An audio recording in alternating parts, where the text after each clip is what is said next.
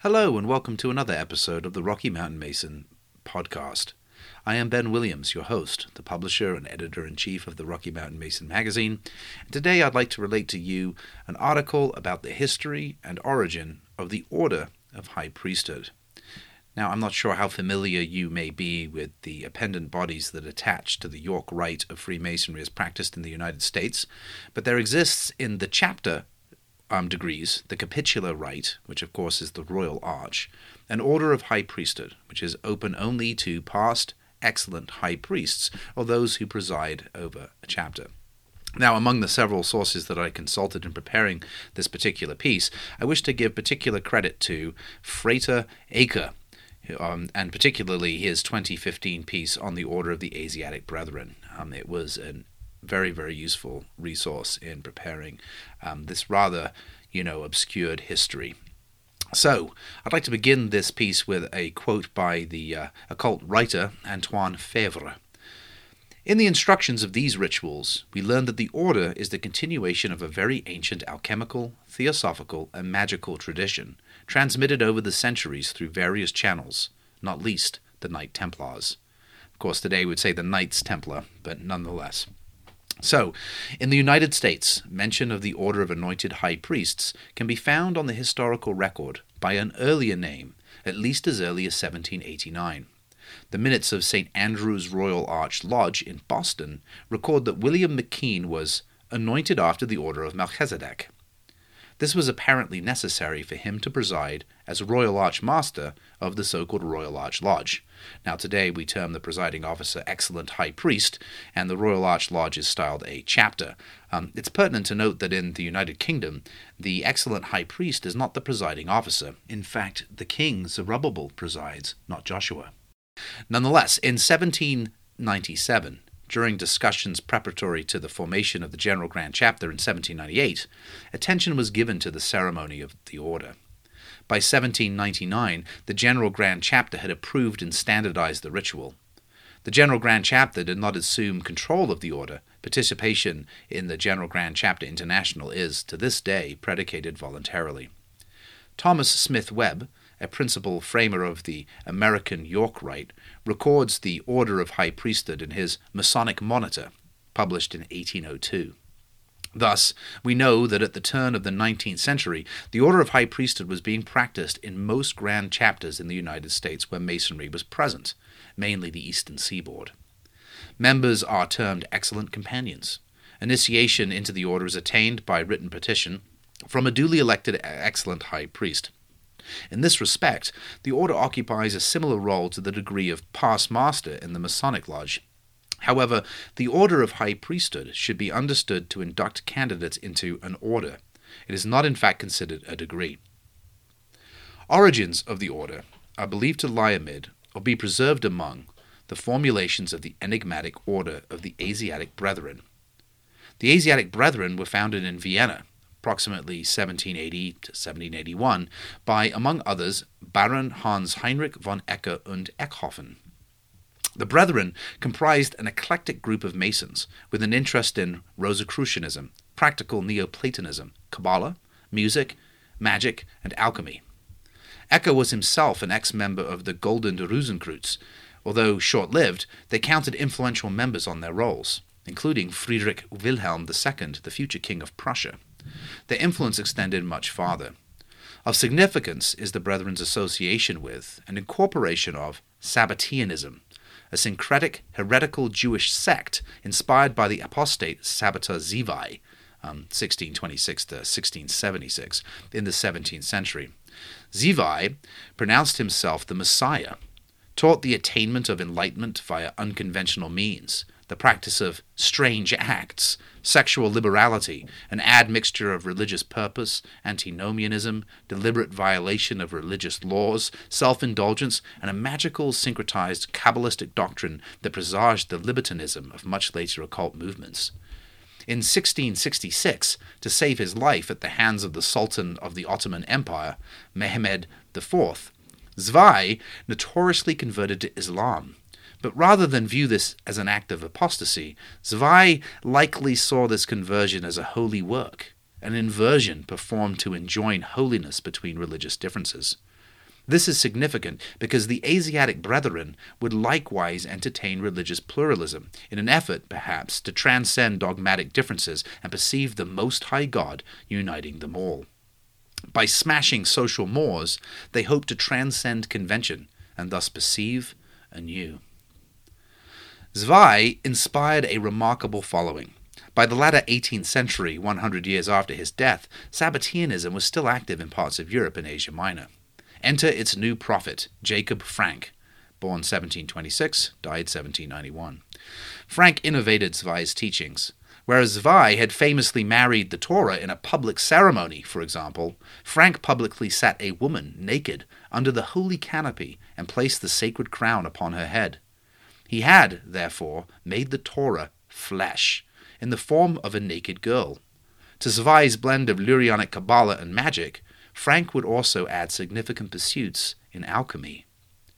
It is perhaps of interest, then, that one of the founding members of the Asiatic Brethren, Moses Dobrushka, was born to a powerful Sabbatean family in Brunn, in modern-day Czech Republic. Dobrushka was an influential founder of the order and contributed to the authoring, or collation, of its system of degrees. Born Jewish, Dobrushka converted to Roman Catholicism and went by the alias Franz Thomas von Schoenfeld. Dobrushka was Frank's first cousin once removed, that is, the child of Frank's cousin, Shondo de Brusca, a devout Sabbatean and Frankist with whom Frank, with his considerable following, resided from seventeen seventy-two to seventeen eighty-six. During its short-lived influence, at its founding in seventeen eighty-one, the Order of the Asiatic Brethren practiced three craft degrees and extended nine more, devised to contemplate Kabbalistic themes admixed in Christian, Jewish, and Muslim ceremonials, sometimes in contradictory and even offensive ways. Participation in some of the holidays observed by the Brethren require, required the members to eat pork and milk, for example. However, the Asiatic Brethren were not, strictly speaking, Sabbateans. An important early contributor to their system ensured an influx of Talmudic scholarship and Jewish mysticism into the order. A Jew by the name of Ephraim Joseph Hirschfeld, uh, born seventeen fifty-eight, died eighteen twenty. Hirschfeld innovated the work already begun by Dobrushka and infused Lurianic Kabbalistic teachings, especially into the higher degrees. Here, Hirschfeld also found transcendence over religious hegemony. And I quote, "But because it is in the principles of the true Kabbalistic that lies the one and only, true, pure, and all-embracing religion, nothing is more natural than that all kinds of religious members are coming together here in this order. It is here, for example, that the Orthodox Jew, Mahometan, and Christian learned the sacred three-in-one, as well as the true faith in the unbiased doctrine of Christ, of which the first two mustn't know, and the third downrightly knows nothing." The sixth degree of the Brethren's system was purportedly the Order of Melchizedek, or Royal Priest. This is perhaps understandable. Melchizedek has long been arch- archetypically contemplated as a forerunner uniting the Abrahamic faiths. He received Abram with bread and wine, a prototypical communion, and is the first person named Cohen, or priest, in the Bible. He therefore necessarily precedes Abraham and the inheritance of the nations. In this respect, at least, Melchizedek unites all religions appearing after him. Similar to their Sabbatean and Frankist forerunners, perhaps, the Brethren espouse religious pluralism, or perhaps antinomianism, opening the lodge, including the craft degrees, to, and I quote, "any brother irrespective of his religion, class, or system." Such practice was not well received elsewhere among the European craft, however. eighteenth century continental lodges, irrespective of Article one in Anderson's Constitutions, which suggests religious tolerance, still preferred a wholly Christian identity. Jews were excluded from most craft lodges in Europe at this time. Thus, the Brethren's system was rejected at the Wilhelmsbad Masonic Convention in seventeen eighty-two, ostensibly due to the admission of non-Christians. However, the order's attachment to magical subject matter, alchemy, and antinomianism stemming from Sabbatean influences, which included sexual liberality and polyamory among other unconventional practices, likely did not help. This order has spread from Italy to Russia already. The ruling heads of this order were unknown still at seventeen eighty-eight. However, it is not unlikely that the Baron von Ecker und Eckhoffen is one of them.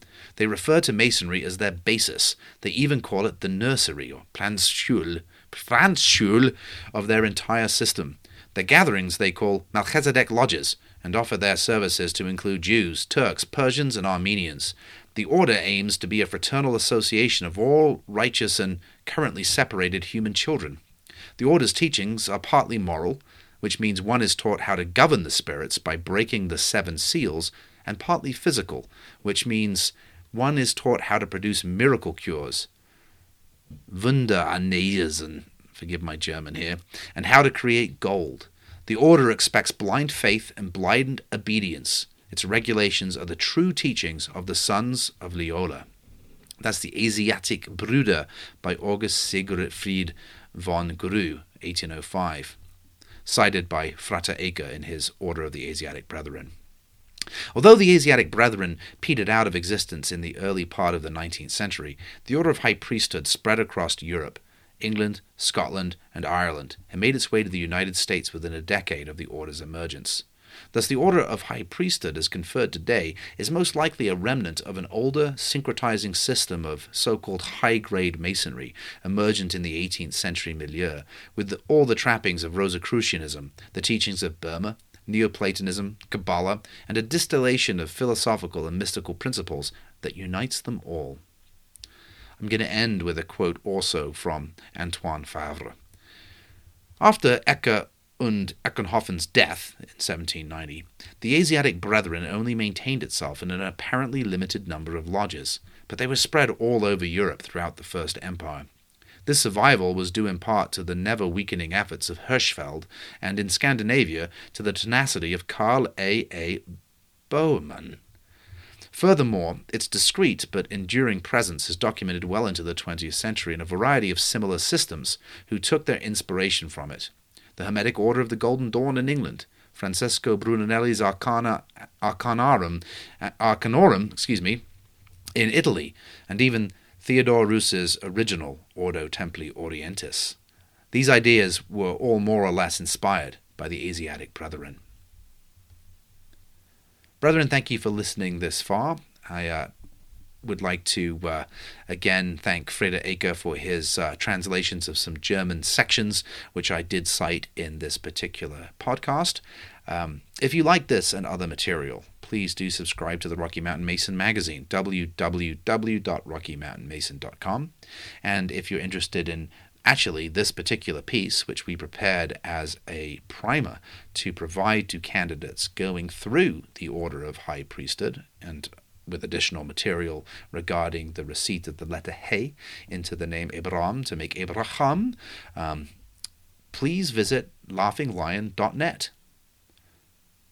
Until next time, take care and Godspeed.